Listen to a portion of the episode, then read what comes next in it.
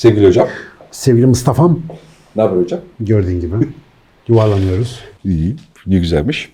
Son günlerde bu kişilik, kimlik, kendilik, kendini bilme falan gibi kavramları, karakter falan gibi kavramları hallaç pamuğu gibi sallıyoruz. Ortalıkta da parça parça konuşuyoruz. Mustafa'nın 7-24 gündemi sevgili dostlar. Ee, şu karakterimizi değiştirebilir miyiz acaba sorusu üzerinden bu kavramlara bir geri dönelim. Biz kimiz? Neyle tarif ediyoruz? Bunun terminolojik karşılığı ne? Terimlerin karşılığı ne falan? Bir yerden geçirelim mi? Hem de Vallahi kafamız geçelim. berraklaşsın e, bir şeyde. Şey, biraz bunu yani kavramları önceden tanımlayarak gitmek lazım. Çünkü ben dahil birçok insanın hani bunların neyi imlediğine dair kafa karışıklığı var. Ya karakter dediğimiz şey bile bir sürü insan farklı anlıyor onu biliyorum yani. E, karakteristik yani onu ayırıcı özellikler anlamında. Bir kere bu kavramların hemen hepsi mizaç gibi şeylerde. Hepsi birbiriyle ortak küme yapıyor. Yani ortak bir alanları da var. Tam ayrık tanımlar değiller yani. Evet yani e, birbirlerinden farklı olan tarafları da varmış gibi görünüyor. Burada genel TDK tanımlarıyla Dücani Hoca gibi hocaların oluşturdukları yani genel bakış açısındaki oluşturdukları tanımları bir araya getirerek biz de bir yani kabul oluşturmaya çalıştık. Bunlardan Üzerine üzerine konuşabileceğimiz bir tasnif yapmaya çalışıyoruz aslında daha Evet, ziyade. evet, hani evet. kalıcı tanımlarını üretmekten ziyade öyle bir dert var. Ee, benim kafada çok berraklaşmama neden oldu. İşimi de kolaylaştırıyor bazı şeyleri anlamak ama hepsi böyle çok net, mutlak bir bilme eylemiyle tanımlanamıyor. Bazı şeyler yumuşak, soft, daha süngersi oralar ta- tanımların kendisi. Bunlardan bir tanesi e, en önemlisi şu kimlik nedir hikayesi. Çünkü kimlikle alakalı bir sorun var. Dijital dünya yeni bir dijital kimliklenme ile ilgili bir alan oluşturuyor. Bu kimlik değişimleri, kimlikte statü değişimleriyle alakalı bir şey var. O kimlik hikayesini bir anlamak gerekiyor. Yani İngilizce bu identity, ID dediğimiz şeyi ID de, evet, a- Kimlik evet. derken evet. E, bize doğduğumuz coğrafyanın, e, işte bize rast gelen anne babanın, bize rast gelen doğduğumuz zamanlamanın sosyal yapısının bize atfettiği tanımlarının hepsine kimlik deniyor hocam. Yani mesela erkek olma bir kimlik. Aslında bu şu dönemde cinsel kimlikler üzerinde konuşuyorken ki konuştuğumuz şey kimlikle alakalı. Yani kişinin cinsel tercihi aslında kimsenin birinci derecede ilgilendirdiği durum değil. Toplumun o kişiye atadığı cinsel kimlik aslında ana sorun. Çünkü o cinsel kimliklerden toplum bir işlev bekliyor mesela. Erkek olmaktan bir işlev, kadın olmaktan bir işlev bekliyor. Ya da işte Türk olma, Müslüman olma, Giresunlu olma, Trabzonlu olma, Karadenizli, Diyarbakırlı vesaireli olma. Bunların hepsi birer kimlik yani toplumun bize atadığı ve hayatımızı işlevleştiren, kolaylaştıran şeylerden bir tanesi. Hemen hani ilk tanışmada birbirimize sorduğumuz şey nerelisin? Aslında bir kimlik soruyor işte yani. O kimlik üzerinden seni tanımlamaya çalışıyor. Ne iş yaptığımız bir kimlik mesela gittikçe daha nişleşiyor. İstanbul'a geldiğimden beri şeye çok rastlıyorum. Ee, arkadaşımız da Robert Kolej'den. Yani bu da Boğaziçi'li. hmm, yani Evet, evet, tabii, tabii. benim için tın. Hiçbir anlamı yok. Yani ben, ben Hacettepe mezunuyum. Bu da Hacettepe'li demek de bana bir şey ifade etmiyor ama bazı durumlar da çok şey ifade edebiliyor yani. O yüzden önemli gibi gözüküyor. Evet, bu üniversitelerle alakalı çocuklar üniversiteleri, aileler üniversiteleri niye tercih ediyor araştırması yaptığımda da gördüğüm bir şeydi. Ya meslek tercihiyle alakalı ya statü tercihiyle, kimlik tercihiyle ilgili. Çünkü ömrü boyunca o logoyu kullanıyor işte. Şu şu üniversite mezunuyum. Ee, şuradan çıktım hikayesi. O da bir kimlik mesela ya da işte doktor olma. Mesela bunlar artık kalıp kimlikler. Doktorluk, avukatlık, mühendislik. Hani bunlar mesela mühendislik alt kırılımları olmadan mühendis olmak bir üst kimlik. O yüzden mesela avukatlar tanışıyorken hep avukat kelimesini önde kullanıyorlar. Yani ben avukat Mehmet bilmem ne falan e, bir şeyde sohbetinin içerisinde. O tanımlayıcı bir kimlik ama bunun altında daha alt kırılımlar da kimliklerde de alt kırılımlar oluşabiliyor e, bir şeyde. Yani işte başarılı doktor da bir kimlik e, üzerine edinebildiğimiz bir şey. Yani toplumun bize kolaylaştırmak için e, kategorize ettiği ve tanımladığı ama bizim özelliklerimizden ortaya çıkan hangi zamanda doğduğumuz, e, hangi anne babanın çocuğu olduğumuzdan ortaya çıkan şeyin adı na kimlik Bir de deniyormuş. bizi şekillendiriyor. Eğer bulabilirsem internette bir şey var. Photoshop'lu bir resim geziyordu bir ara. Tabii siyasi bir espri olarak geziyor ama şeyi çok hoşuma gitti gördüğüm anda. Binali Yıldırım, son başbakanımız. Ee, İmam Hatip mezun değil de Robert mezun olsaydı nasıl görünürdü diye iki fotoğraf var. Photoshoplamışlar Binali Yıldırım'ı. Böyle kır saçlar hafif uzun falan. Bulursam o fotoğrafı Ali şöyle kenara bir yere koyarsın sen. e, hakikaten bizi de şekillendiriyor yani ne olduğumuz. Ortamına göre davranma dediğimiz alışkanlığımızdan dolayı galiba. Ben mesela düşünüyorum evet nasıl bir şey olabilir? Çok farklı adamlardan biri olabilirdim yani. E, bu toplumun kategoriye ihtiyaç duyması yani ürünleştirebilmesi için toplum e, topluluğun kendisini çeşitli kategorilere, dilimlere ayrılıp onları tasnifliyor aslında. Bu tasnifleme eyleminin de bir parçası oluyorsun. Sen de o tasnif gruplarından karlılığına, dönemin avantajlarına, dezavantajlarına göre kimlikten kimliğe geçerek işte muhafazakar bir kimlikten daha seküler bir kimliğe geçmeyi tercih ederek ya da işte ten tersini yaparak işte dönemin avantajlarından yararlanmak isteyebiliyorsun. Yani biçimler değiştirebiliyorsun. Mış gibi yapabiliyor. Evet. Ama kimliğin ana yani kimliklere ihtiyaç duymamızın ana yapısı devlet gibi büyük organizasyonların yönetilebilir olmasını sağlamak. İçerideki bireyin kendisindeki ana yapısı da işte statüler ve para kazanmayla alakalı bir karşılığın olması. Ve toplumsal içsel destek bir- bulabileceğin Evet. bir çevreyle alakalı. Tabii biz dediğin grubu organize etmiş oluyorsun. içerisine yerleşiyorsun. Bu çok öznel, içsel bir durum değil. Bu bayağı dışsal anlamdaki Evet. bir şey ve biz hayatımızın çok büyük bir bölümünü kimlikler yaftası ve kimlikler öğretisi altında geçiriyoruz. Yani Ya da kimlik tahkim etme peşinde, onu sağlamlaştırma ya da işte... Tabii tabii güç, güçlendiriyoruz. Yani işte bize erkek dendiği için ve hayatımızın çok önemli bir bölümünde kendi ebeveynimiz ve kendi doğduğumuz kültür erkek tanımını nasıl kullanıyorsa erkek öyle bir şeydi. Üzerine düşünmeye hiç fırsatımız olmadıysa ezbere bildiğimiz bir erkek tanımını kullanarak devam ediyorsun. Hani altındaki insan olmayı mesela hiç düşünmemiş oluyorsun. Hep erkek olarak her şeyi anlıyorsun. O yüzden de mesela kadınları hiç anlayamaz duruma gelebiliyorsun. Aynen. Aynı şekilde kadın da kadın olmanın kimliğiyle beraber büyüyorsa, üzerine hiç düşünme fırsatı olmadıysa altına mesela bir erkek olmak nedir hiç bilemeyebiliyor ya da fark edemeyebiliyor. Türel bir canlı olmak çok kötü bir şey ya. Evet. Yani hiçbir zürafanın böyle derdi yok düşünsene yani. Biz ekipte şöyle bir kimliğe sahibiz o yüzden böyleyiz. Zürafa zürafa işte ama o kadar şansa da bağlı bir durum ki yani. O ben bu kadar düşünmemiştim şekillendiriciliğini. Şu anda kendi üzerimde düşünce de paniğe kapılmaya başlıyorum yavaş yavaş. İlk defa canlı yayında böyle panik oluyorum. Ama yani gerçekten bambaşka bir şey olabilirmiş gerçekten. Çok başka şeyler olabilirmiş. Ve şekillendiren şeylerin çoğu aslında benim kararlarımla ilgili değil yani. O bir şekilde atananlarla çok alakası var. Ama galiba bugünkü konu karakter değişir mi? Biraz o atamaları ne kadar silkeleyip atabildiğinle alakalı. Şimdi şey bunun olacak. ikinci yarısı yani öteki tarafta da bir de kişilik diye kullandığımız bir tanımlama daha var. Kişilik kimlikten ayrı bir şekilde bu da aslında biyolojik özelliklerimize dayanıyor. Yani boyumuza, böbreklerimizin nasıl çalıştığına, işte nefes alıp verme hacmine, işte hormonlarımızın biçimine Zeka göre de falan aynen ona göre de biçimleniyor. Fakat e, kişilik doğduğumuz andan itibaren dışarıdan aldığımız etkilere verdiğimiz tepkilerin bütününe deniyor.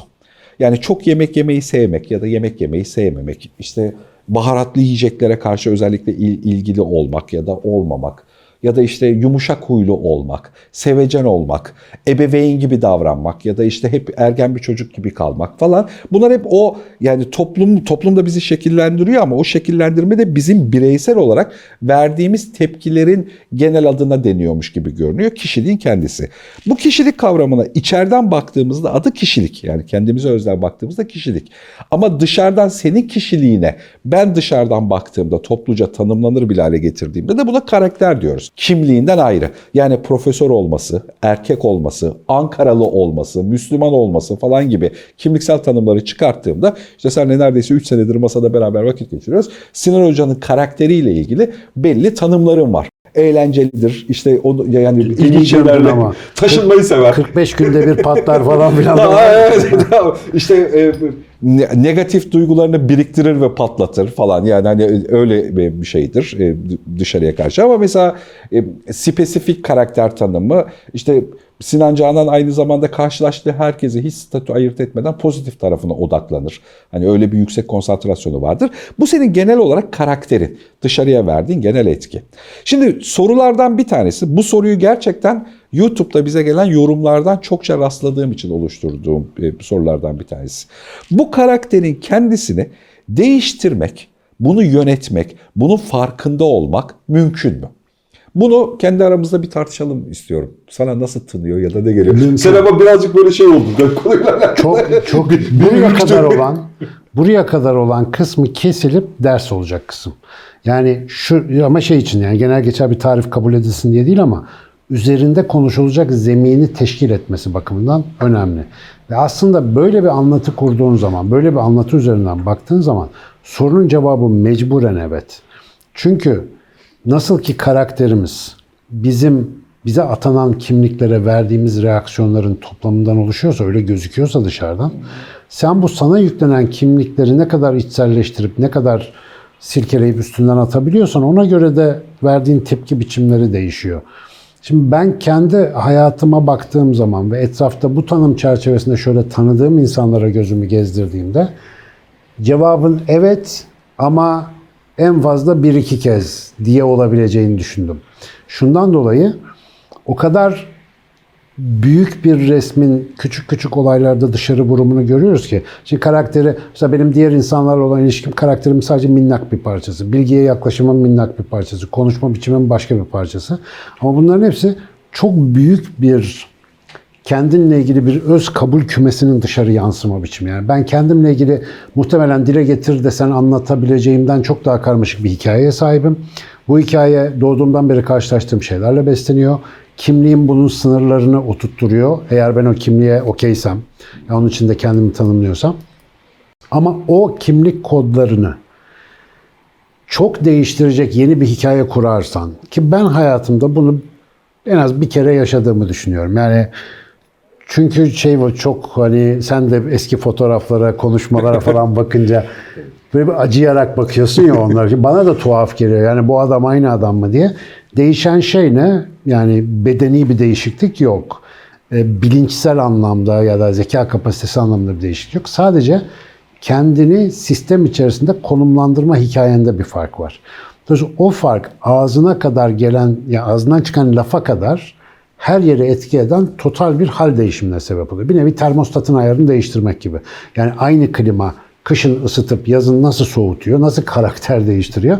Sen onun termostat ayarını değiştiriyorsun. Şimdi böyle bir şansımız olduğunu düşünüyorum ama bu haftada bir yapabileceğimiz bir şey gibi gözükmüyor. Çünkü o gösterebildiğimiz şey ancak işte geçici bir süre kimlik oynamaları, işte takiyeler, numaralar, personalar, maskelermiş gibi yapmalarla geçici bir süre başka bir role bürünebiliyorsun ama ben karakteri en fazla gördüğümüz yerin baskı altındaki durumlarımız olduğunu düşünürüm hep. Baskı altında, stres altında nasıl davranıyorsak gerçek dışa vurum orada oluyor. Ve hani normal barış zamanı herkes istediği gibi takılabiliyor. Maskeli balo yapabiliyorsun ama o baskı anlarında bu her zaman yani kötü bir şey olduğu anlamına gelmiyor. İyi bir şeyde de fırsatla karşılaştığında, gücü elde ettiğinde falan o Walking Dead ne kadar güzel bir örnektir buradaki hikayede. Şey, Walking Dead, evet. Evet. Yani hani insanın çok yüksek baskı altındayken aslında o ölülerle alakalı değil ya insanın insanla Tabii savaşıyla canım. alakalı. Ya ben o diziyi herkese söylüyorum. Mesut. En iyi sosyoloji dizisi yani. Evet. Üçüncü sezondan sonra zombiyle işin yok zaten orada. Sırf insanlardan korkuyorsun.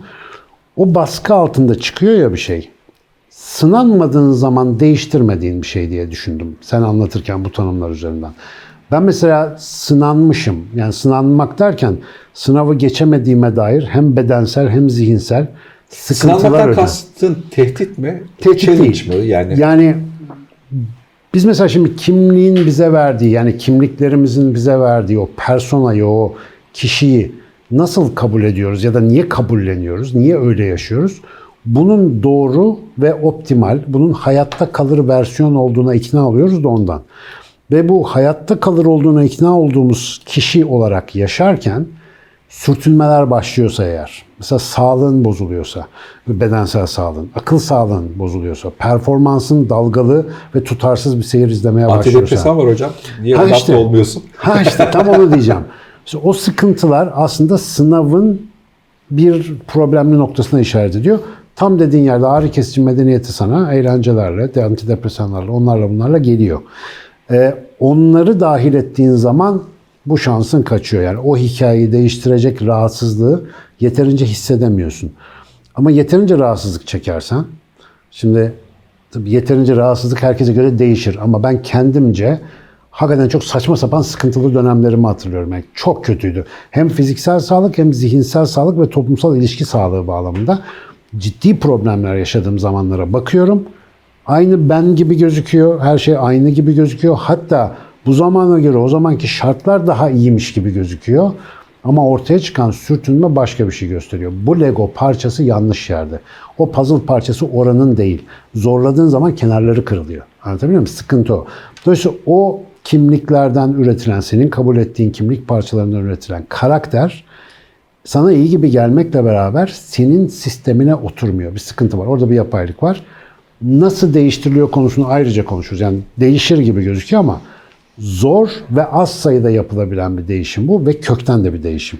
Öyle makyajlı bir değişim olmuyor. Yani Bir kökten bu, bir şey. bu baştan itibaren bir savaş. Yani kimliğinle karakterin arasındaki ilişkinin kendisi kendine ait öznel bir karakter geliştirmek, kişilik geliştirmek istediğinde kimliklerin tümüyle savaşmanı zoruri. Uzlaşarak yapılabilen bir, şey Aynen değil. uzlaşmayla olmaz. Yani bu bir savaş ve can acıtan da bir savaş. Yani e, seni güvensiz bir alana itiyor, seni tedirginleştiriyor, yalnızlaştırıyor, seni hazırlıksız başka bir alana doğru getiriyor yani kimliklerine. Çünkü kimliğin içerisinde korunaklı bir alandasın. Erkeğim abi erkek dediğim böyle davranır. İşte tüm kuralları belli. Lan böyle davranır mı davranmaz mı insani olarak yaptığında bir kere böyle davrandığını kabul ettiğin binlerin dışındaki bire dönüyorsun. Bu seni yalnızlaştıran, işte başka bir fotoğrafa getiren bir durum ve bu bir savaş. Hem içsel bir savaş hem dışsal bir savaş. Yani topluma karşı da verdiğinde bir savaş ama bir yandan da kendi içinde de yani sen ne kadar inançsız insan olursan ol yine de iftar vakti sokakta yalnız başına yürüme yalnızlıktır işte. Yani hani bunun e, bir tanrıya inanıp inanmamakla bir alakası yok. Bu başka başka bir sosyal de bir davranışın karşılığıdır. Bu kimliğinle kişiliğin arasındaki çatışmanın hep bir çatışma olduğunu kabul ederek aslında birçok metaforla da anlatılmış öykülerden bir tanesi. Konfor alanından çıkmaya zorlayan rahatsızlıklar onlar. Bunu bu arada sen çok sık yapıyorsun. Ben seninle ilgili ilk rastladığım şeylerden bir tanesi hem kendinle alakalı hem de dışarıyla alakalı salık verdiği mevzulardan bir tanesi. Devamlı bu genel şablonları... Sinan Canan, Sinan Canan Twitter'da ne yapıyor diye soran olursa işte bugün tanımı çıktı mesela. Ben o rahatsızlıkları ne zamana kadar yaşadım? Bana söylemleriyle, halleriyle, hareketleriyle, tavırlarıyla rahatsızlık yaratan insanlarla savaşmak yerine onları dinlemeyi tercih ettiğim güne kadar o sıkıntıları yaşadım. Çünkü benim savaştığım şey, o kişilerden gördüğüm ters tavır, düşünce falan her ne varsa benim kimliksel kabullerimle alakalı sürtünmeme sebep oluyor. Eğer onları dinlersem, onların görüşlerine, tarzlarına hayatımda yer verirsem benim kabullerim, benim inanç fanusum zarar görüyor. Ve ben dolayısıyla o kimliği artık sürdüremiyorum. Kimlik benim dünyam olduğuna göre, o içinde yaşadığım şey benim buradaki varlık hikayem olduğuna göre buna zarar verebilecek her türlü alternatif bakışa otomatik defans vermem lazım. Şimdi bunu çok iyi becerebileceğimiz araçlarımız var. Oradan geldim biliyorum. Yani ve hala da orada yaşıyorum bu arada. Ee, mesela bir mahalleli işte eşinle dostunla o mahallende büyüdüğün mikro çevrede edindiğin kimlik atıyorum akademisyen olduğunda değişmiş gibi gözüküyor ama o kimliğin sadece çok yüzlü işte bir çokgenin bir yüzündeki bir cilanın rengi değişmiş oluyor. Başka bir şey değil. Esas içeride kalan o kor kısım hep kendini muhafaza etmeye devam ediyor.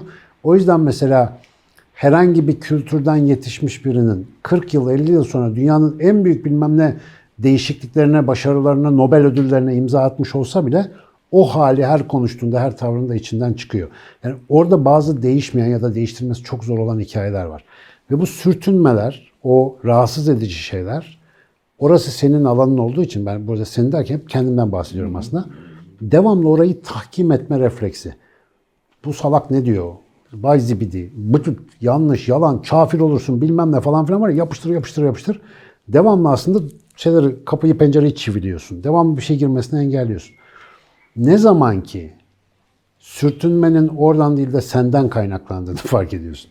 Ne zaman ki o kimliğin sana dar gelen bir ayakkabı gibi ayağını sıktığını fark ediyorsun. Bu arada kimlik hep daha çok sertleşme istediği için hep presleyen bir şey. Çünkü duran bir şey de değil. tabii, hani tanımları ve sınırları yaptık. Bu sınır içinde kal diye bir durum yok. O sınırlar gittikçe daralıyor çünkü kimlik senin hep daha sertçe o kimlik kuralları neyse yani inandığın, bildiğin Herkesin olacak. anlayabileceği bir örnek olabilir. Müslüman kimliği mesela bu ülkede hiçbir şekilde Müslüman kimliği olarak kalmıyor. Hangi Müslüman grubun içinde yetiştiysen o ve onun içinde hangi alt dalda yoğunlaşan bir ekibin içinde bulduysan kendini ona kadar daralmak zorunda. Ve sen oraya sıkışırsın. Bu arada bu sadece Müslümanlıkla alakalı değil. Aynı Tabii. şeyi al solcu bir kültürün içerisinde al. Aynısı aynı biçimde işliyor. Ya da yani Türkçülük al aynı şekilde. Almancı ol aynı şey. Yani Nazi ol aynı şekilde işliyor. Hepsi. O gittikçe kendi içinde daralan ve sıkıştıran. Sen fırsat verirsen kişiliğinle o savaşı vermezsen eğer kimlikle kişilik arasındaki savaşı vermezsen o seni gittikçe daha katı, daha net hani her şeyle alakalı daha keskin ve değişen koşullara uyum sağlamış, daha keskin bir hale getirmeye çalışıyor. Kolaylaştıran bir şey ne biliyor musun? Yani karakteri değiştirememeyi, e, kolaylaştıran ya da karakteri değiştirmeyi zorlaştıran şey. Az insanla tanışmak abi. Az insan bilmek. Mesela komünistler hep böyledir diye bakıyorsun. Ya da lan bu İslamcıların hepsi böyle diyorsun. Sıklıkla oradan rastlantısal olarak tanıştığın birisiyle biraz muhabbet kurunca diyorsun ki ya sen hiç sandığım gibi çıkmadın. Yani o atadığımız kimliğin içerisindeki o homojenliği gerçek tanışıklık anında tuzla buz edebiliyor. Ama biz ondan uzak durduğumuz müddetçe orayı monoblok algılamaya, tek parça algılamaya devam ederken kendi kimlik ve işte ne diyeyim bahçemizin de e, selahiyetini güvence altına almış. Çünkü onlar öyle olduğu için ben böyleyim. Ben öyle olmak zorundayım ki onlardan olmayayım diye. Aslında bu son dönemde ağ toplumunun getirdiği pozitif şeylerden bir tanesi. En azından ben pozitif okuyorum.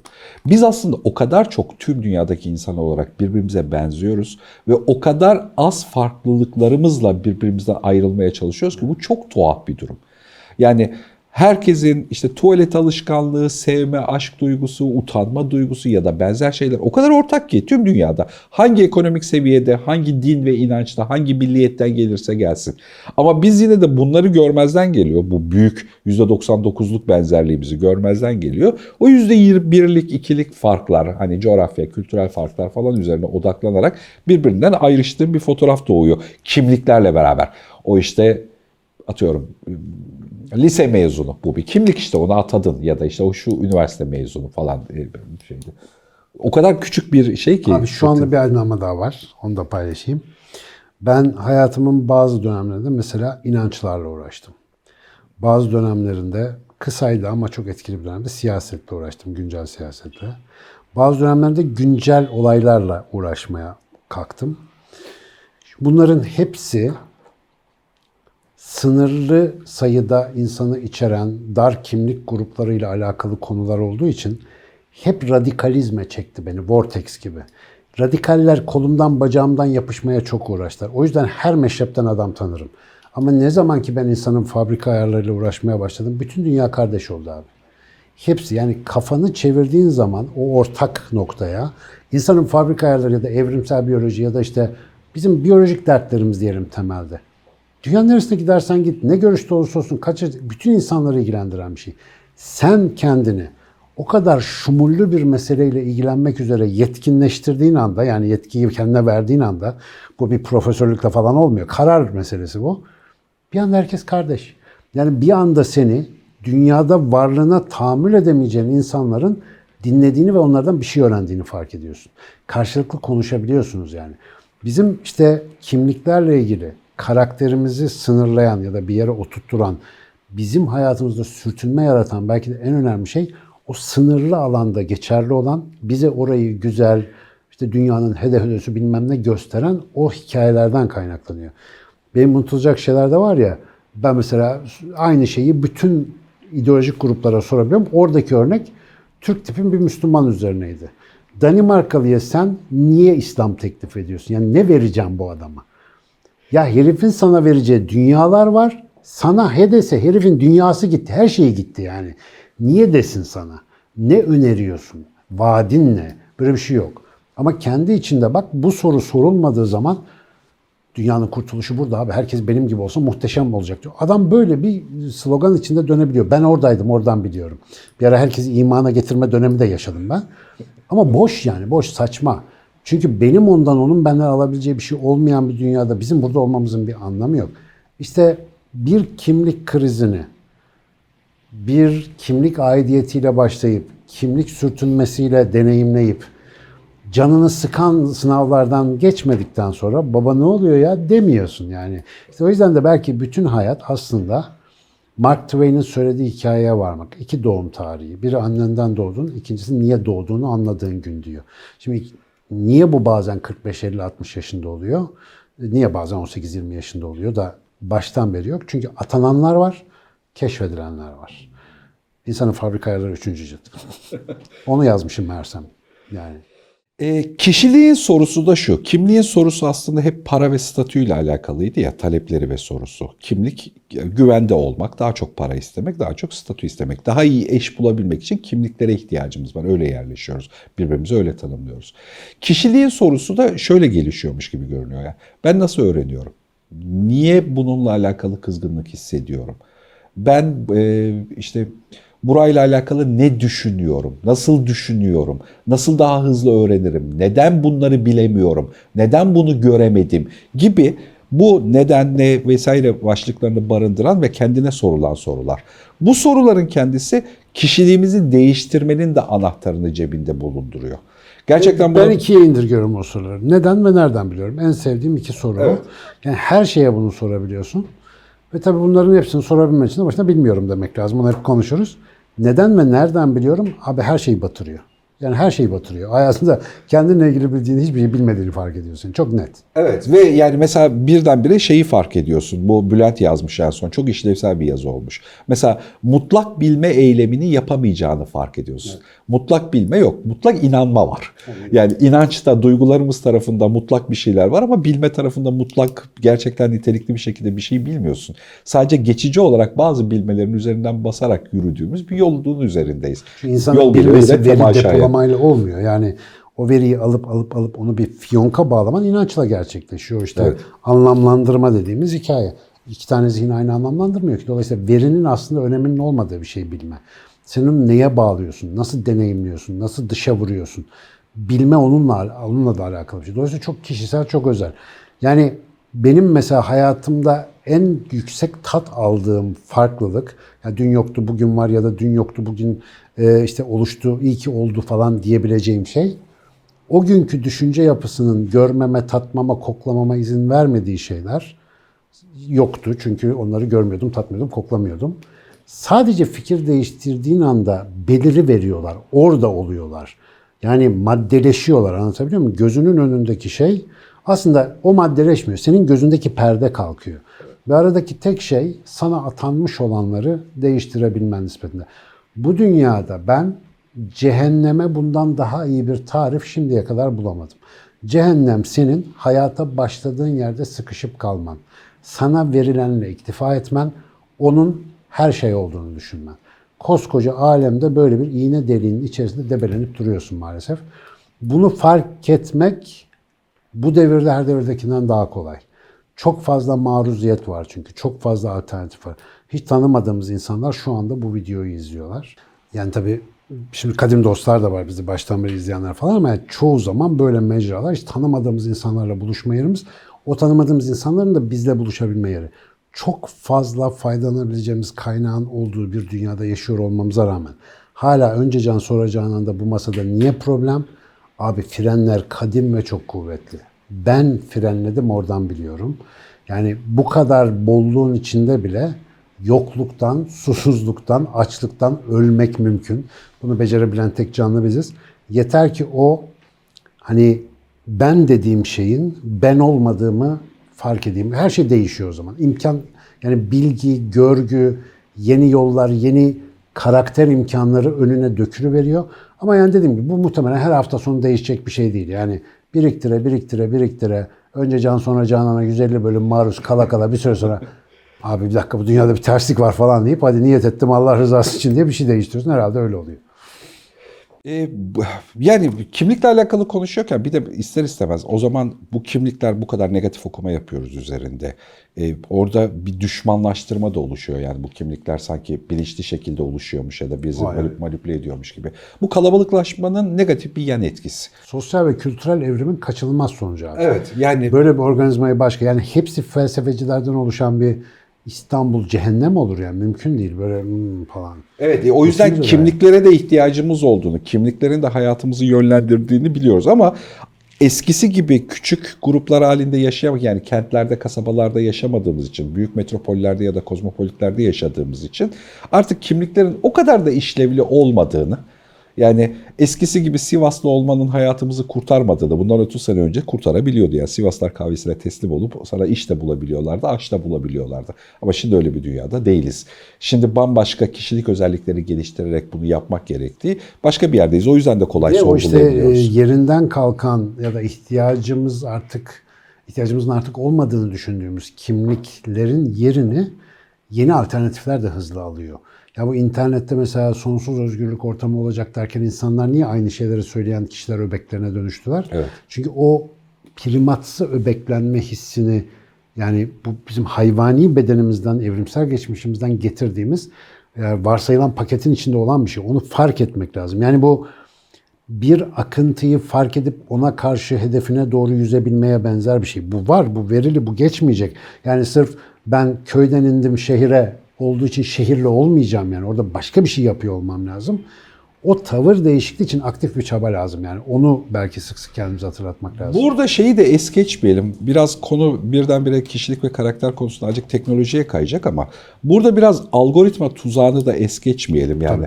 Yani aslında algoritmalar bizim Sivas'ta, Trabzon'da olmamız yerine bizi işte ocu bucu saz sever bilmem ne 40'lı yaşlardaki adam gibi başka etiketlerle havuzlar oluşturuyor. Elektronik sevenler, early adopterlar, hızlı teknoloji satın alanlar, Aha, e, moruklar böyle- falan gibi. bö- Böyle havuzlar oluşturuyor. Bu da e, yeni ağ toplum formülünde hala merkeziyetçi bir yapı kullanmamızdan kaynaklı. Yani Google gibi, Facebook gibi, e, Twitter, Instagram gibi merkezler kullanıyoruz bir başkasına ulaşmak için. Yani bir sonraki versiyon için herkesin hayali bu. O merkezleri ortadan kaldırdığın, bir başkasıyla kendi doğal ilişkin içerisinde bir merkeze ihtiyaç duymadan iletişime geçebildiğin bir internet modeliyle alakalı ilerlediğimizde bu kimlikler Web 4.0 dedikleri Evet evet ve galiba. 4.0 dedikleri hikaye. Kimlikler o zaman çok daha az kullandığımız, çok daha az mecbur kaldığımız, maruz kaldığımız bir şey olacakmış gibi görünüyor. Fakat şimdiki hayatımızın ana hegemonyasını hala belirgin bir şekilde kimlikler belirliyor. Atanmış kimlikler belirliyor ve Ama ben sana söyleyeyim yani Trantorlular, Tatooine'liler falan filan diye başka gezegenlere de gitsek orada da hemşericilik olacak abi. Bu primat değişmez. bu böyle yani. evet. Orada da o kimlikler olacak. Ama o kimlikler iyi ki. Bu arada hakikaten onu hep bak söylemeyi ıskalıyorum ben. Bu kadar şikayet ettiğimiz şey iyi ki var ki fark edip gelişebiliyoruz. ya bu olmasaydı hepimiz melekler gibi. Aa, insan niye üstün abi? Gelişebildiği için üstün. Ama bizim böyle bir davlumbaz tarafımız 40 sene aynı şey yaşamış olmakla övünebiliyor. Bizim aptallığımız bu. Bunu fark edip bunu değiştirmek lazım. Yani inşallah bilmiyorum insan bir ömürde kaç kere majör karakter değişim değiştirir ama ben yani haftada bire itiraz etmem. Çok zevkli çünkü. Başka bir hayat yaşıyor gibi oluyorsun. Kimlikleri kırmak yani bu bir iş, bu bir savaş. Kimlikleri kırmak, onlar kolay bo- değiştirilebilir şeyler. Fakat şu kişiliklerle edindiğimiz her bir evre, bir üst level evresi gerçekten işte Herkül olmanın ana hikayesi. Ya da işte bir şeye muktedir olmanın, bilmenin ana hikayesi. Yani kişiliğimiz ve karakterimize ekleyebildiğimiz yetiler ve beceriler bizi gerçekten hiç toplumda hiçbir ayrıştırıcı unsur olmadan herkes için güçlü ya da anlamlı ya da değerli kılıyor mevzuda. Bir de galiba hani muhabbeti uzatır mı bilmiyorum ama burada da bir şey var. Bir lineer bir izlek inancımız var. Yani daha alt düzeydeki bir işte karakter ya da kimliksel yetkinlikler dizgesinden daha üst, daha yetkin, daha muktedir bir tarafa çıkmak gibi ama belki öyle de değil bu iş. Yani mesela çocuktan erişkin olmadı. Artık erişkin bir insanım. Ben böyle davranmalıyım. Hayır. Öyle bir şey değil. Sen eğer bir çocuğa 15 dakikadan fazla tahammül edemiyorsan olmamış o. O neyse o yanlış. Yani kendi çocuğun için de değil. Çocuk denen varlığa karşı ilgini yitirmişsen, hayatın bir parçası sende düşmüşse o olan şey iyi bir şey değil. Yani onun her zaman iyi olduğu anlamına Evet, gelmiyor. evet. İşte bunu da biraz bütüncül bakışı engellememesi için galiba bir altına işimiz zormuş ya. Vallahi insan olmak çok zor abi. Biz bunu daha konuşuruz ben sana Ben- söyleyeyim bence- şu ki kişilik meselesini. şu bırak bunu bunu bu gelsin. kapıyı açtık yani. Evet, şeyde. bunu- bunu bir derinleştirelim. Teşekkür ederim hocam. Ben teşekkür ederim.